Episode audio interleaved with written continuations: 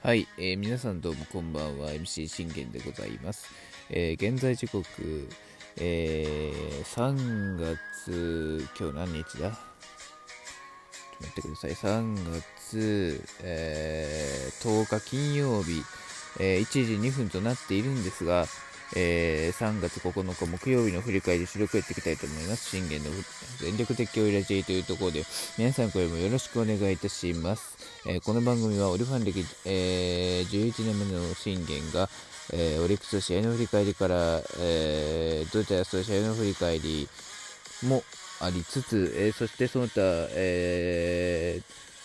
違うチーム情報、もろもろなど12分間で僕の思いの丈を語っていくラジオ番組となっております。えー、オープン戦がございまして、えー、今日も、えー、負けました。えー、しかも気持ちのいい負け方ではなかったです。えー、あのー、まあ、こんなことは言いたくないんですけど、まあ、侍にボコられた時よりかはマシだというとこなんですが、それでもやはり1点しか取れなかったと、そして相手に 5, 5点も許してしまったという、このね、岡田阪神に、え5点も許してしまったというこの現実は、あの、覆ら覆らないですよね。あのー、正直、今日の試合は、あのー、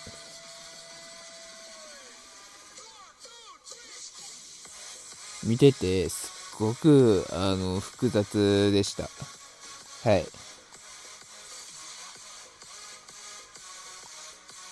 しかも、あのー、まず、えー、何がダメだったか、まず今日の先発、村西君です。えー、村西君、まず、え近本、小畑、板山、これまず初回ですね。え三者凡退に切る。そして、打線は見事ね、今日はゴンザレス君がレフトへの先制タイムリーを放って1点先制するというところで、まあ、あの本当ゴンザレス君が打ってくれたっていうのは、まあ、僕も嬉しいことですし、やっぱシュインデル君もこう打ってるんで、やっぱ1回ここでゴンザレス君もあの何かしらアピールをしようねっていうところで、えー、見事、ゴンザレス君にもアピールができたっていうところは、まあ良かったと思います。ただ、ただ、あの、ここで1点しか取れなかったんですよね。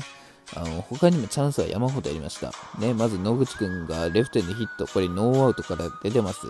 ね、それに、おりょうと宗くん、これ2人ともアウトになってるんですよ。しかもフライ。ね、2、3、4、5、6、7の法則だよって言いますよ、言いますよね、僕ね。2番から7番までは強打者いるから、そうやって繋いでいけば絶対点になるからって。うん。長打を狙えれば絶対点になるから、2、3、4、5、6、7の法則を活かせと、毎回言ってます。でも、えー、野口くんがこれレフトにヒットノーアウトで放っても、おりょうと宗君がこれで倒れても結局2アウトなんですよね。っていうことはですよ、もうあのー、まあ、ヒット打つ、打つのはいいんですけど、そのチャンスで誰かが三振もしくはフライ、ゴロ、この3つのどれかをもした場合、もうそれはすなわちあのアウトになるんですよね。まあ、無得点にならないかったのは良かったですけど、でも結局ここでゴンザレス君の先制タイムリーでしか取れなかったっていうのは、あの痛い。ね、ここで、あの紅林君が、ね、1、2塁じゃないですか。この1、2塁のチャンスからホームランを打つことだってできたわけですよ。ね、ここで 3, 3点取れるっていう状況もできたわけですし、なおかつこれ、おりょうと宗君がこれつなげば、あの、ここで野口君、おりょうと宗君とこれで満満塁ですよね。で、シュインデル君がこれレフトでヒットで出塁してしたんで、この時点で1、3塁。ということはですよ、レフトにヒットをレフトだったら、十分あのー、野口くんの足、そしておりょうくんの足なら、まあ、二人帰ってこれます。ね、宗君がいますよね。で、ゴンザレス君がこれで先制タイム、これでタイムリーを放ったってことは、これで追加点で3点目が入りましたよね。で、そしてここで栗林君があのホームランを放てば、これでツーランホームランなので5点入るわけですよね。これで初回5点入るチャンスがこっちにあったわけですよね。ということは、あのー、5点あれば、まあ、先発村西君もなんとかなるだろうというところで、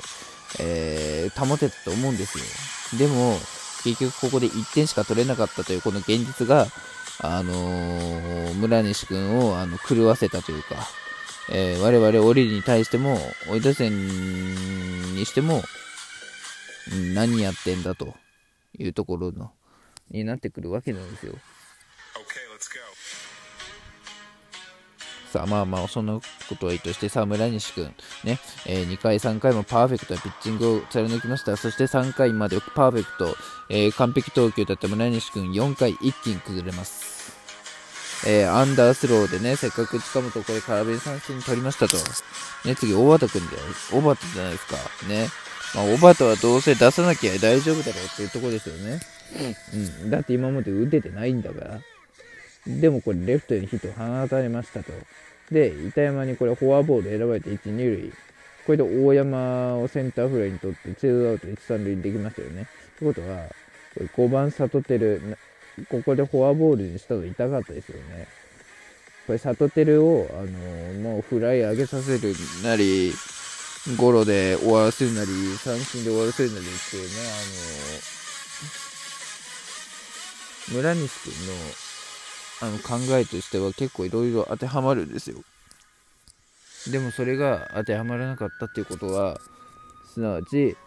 えー、だサトテルをフォアボールで出して満塁にせざるを得なかったということですよね。うん、で、その結果、ミエセスがこれ、ライトへの逆転タイムリー、もうこれで2人変えられましたと、2対1。で、からの、これ、高山にもこれ、センターにタイムリー浴びて、これで3点。えー、もうこの4回だけで3失点失ってるわけですよね、村西君。うん。それはなんでかっていうと、結局、あのー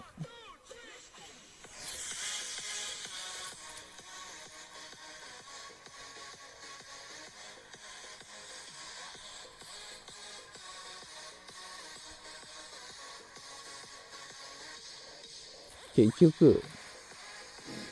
これ見ても、あのー、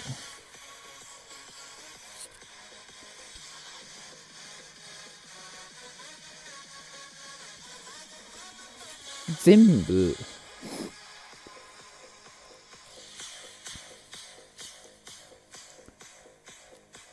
全部ストレート、ストレート、ストレート、ストレートを打たれてるわけですよ。なんで、あのー、せっかくこうやって入るスライダーをもっと活かさないんだ。スライダーとかカットボールとかあるじゃないですか。ね。なんでストレートを投げてストレート打たれてんだというとこになってきますよね。そしてこれ高山にもこれストレート許していますよ。ね。しかもセンターのアンダー。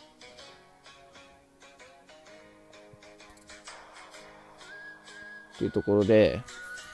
結局、あの村西君全部ストレート打たれてるんですよ。アンダースローとか関係ないです。ね。あの3回までパーフェクトだったっていう、そういう言い訳は、あの僕はいらないです。はい。いらないです。あの正直あの失望してます。というところで、これまた6回なんですが、えー、今度はこれね、比嘉がえー、これまずサトテルにまずライトへの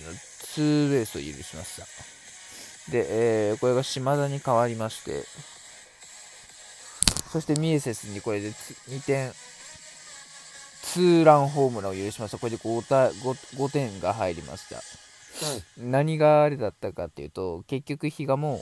あのー、その、あれを生かせてないんですよ。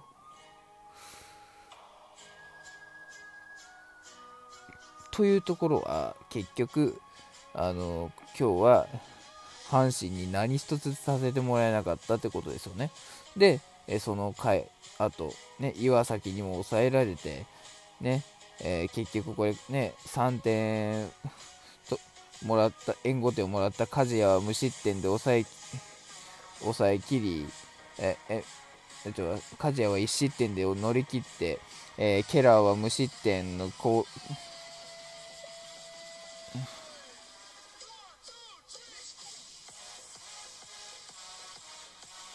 ランナーでチャンス作るも、えー、全部、あのー、あれになるんですよ。ね、そこで岩崎にも抑えられるなど、ね、えー、岩崎にも抑えられて、浜地君には、完璧に三者凡退されて、そして島本にも、え、抑えられてというところでございました。そして最後、9回、石井大地にも、えー、完璧に抑え、パーフェクトに抑えられて、試合終了というところになりました。あ5対1、えー、完敗ではないですが、まあ、惨敗という結果で終わりました。まあ、結果見れば、まあ、村西君と、あの、比嘉が、あの、やらかして炎上した結果、あの、負けたというところなので、あと打線が、ね、初回で5点取れたチャンスを1点しか取れなかったっていうもうそれにつきますね。というところで、まあ、村西君は僕が見てない限り、えー、まあ、開幕は2軍濃厚だっていうことがもう、あのー、分かったので、しっかり2軍で、あのー、アンダースローをもっと、え修正して、えまた本戦で見れたらなと思います。ということで終わります。バイバイ。